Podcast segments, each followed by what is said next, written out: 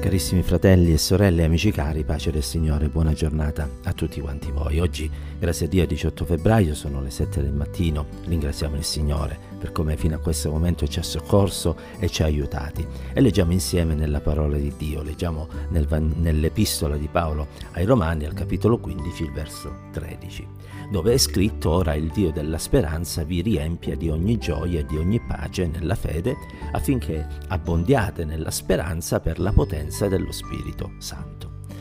Cos'è che vi rende felici?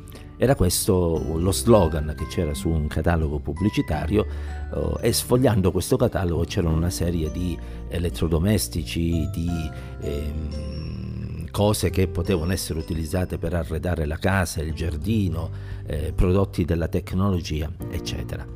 Beh, sicuramente vivere in un ambiente confortevole e anche attraente da un punto di vista estetico è qualcosa che eh, è buono eh, avere a disposizione degli strumenti anche di tipo tecnologico, oltre che degli elettrodomestici, può essere utile. Però arrivare a pensare che tutto questo possa mm, renderci felici è sicuramente qualcosa di sbagliato.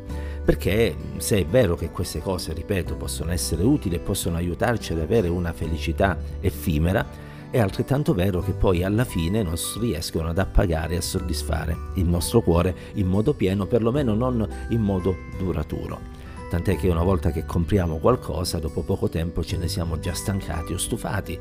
E in ogni, cosa, in ogni caso, scusate, eh, prima o poi verrà fuori una versione aggiornata di quello che noi abbiamo acquistato. E per pensare di essere felici saremo costretti ad acquistare questa nuova versione. E via così, eh, rincorrendo, come direbbe l'Ecclesiaste, il vento e senza mai riuscire ad avere un vero senso di appagamento. Ehm, la vera felicità non è qualcosa che dipende da ciò che possediamo, non è qualcosa che dipende da ciò che possiamo vedere con i nostri occhi. La vera felicità è qualcosa che dipende da ciò che abbiamo dentro il nostro cuore. E la parola di Dio ce lo insegna chiaramente, ma credo che poi l'esperienza che tutti noi viviamo ce lo oh, conferma in modo lapalissiano. E quindi abbiamo bisogno, come abbiamo letto nel verso di questa mattina, avere nel nostro cuore colui che è il principe della pace, vale a dire Cristo Gesù. Perché è Dio che ci riempie di gioia e di pace e questo lo fa per mezzo della fede, in modo tale che noi possiamo abbondare nella speranza per la potenza dello Spirito Santo.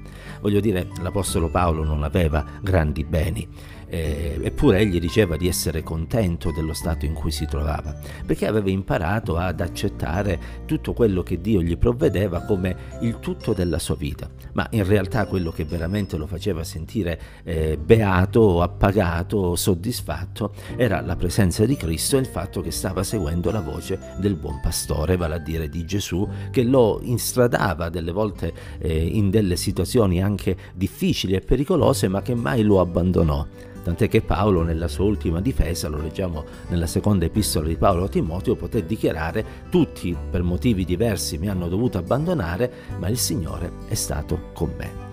Allora, fratello, sorella, amico caro, che delle volte ti lasci prendere un po' dal mm, consumismo di questo mondo e quindi pensi che se avrai questo avrai quell'altro potrai finalmente sentirti veramente felice e potrai veramente riuscire a trovare la pace nel cuore, sappi che queste sono soltanto delle illusioni non essere come il ricco stolto che disse anima mia ora hai di grandi beni, mangia, bevi e godi, perché ricordati che l'anima tua ha bisogno di un bene, anzi di un tesoro, di una perla di grande valore. E questo è Cristo Gesù che regna nella tua vita e guida la tua vita ogni giorno. Non essere quindi da un punto di vista spirituale disavveduto, stolto, sciocco, ma pensa alle cose importanti, quelle eterne, quelle durature, quelle che veramente possono dare un senso alla tua vita. Permetti al Signore di regnare nel tuo cuore e permetti alla sua parola di guidare i tuoi passi affinché in tutto quello che fai tu possa essere beato.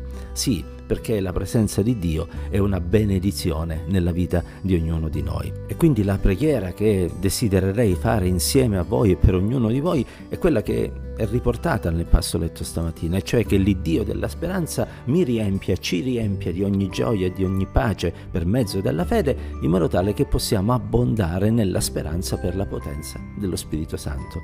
C'è forse desiderio più bello, c'è forse preghiera più bella? Non credo. E ricordatevi che quando noi preghiamo secondo la volontà di Dio, Egli ci esaudisce se lo facciamo per i meriti di Cristo e questa preghiera, state tranquilli, è nella volontà di Dio e se la faremo con tutto il cuore, noi la realizzeremo nella nostra vita giorno dopo giorno, fino al giorno in cui Egli tornerà o ci chiamerà per entrare nella gloria eterna. Che la pace di Dio ci accompagni ancora oggi, dunque, e che la sua presenza e la sua grazia siano con tutti quanti noi.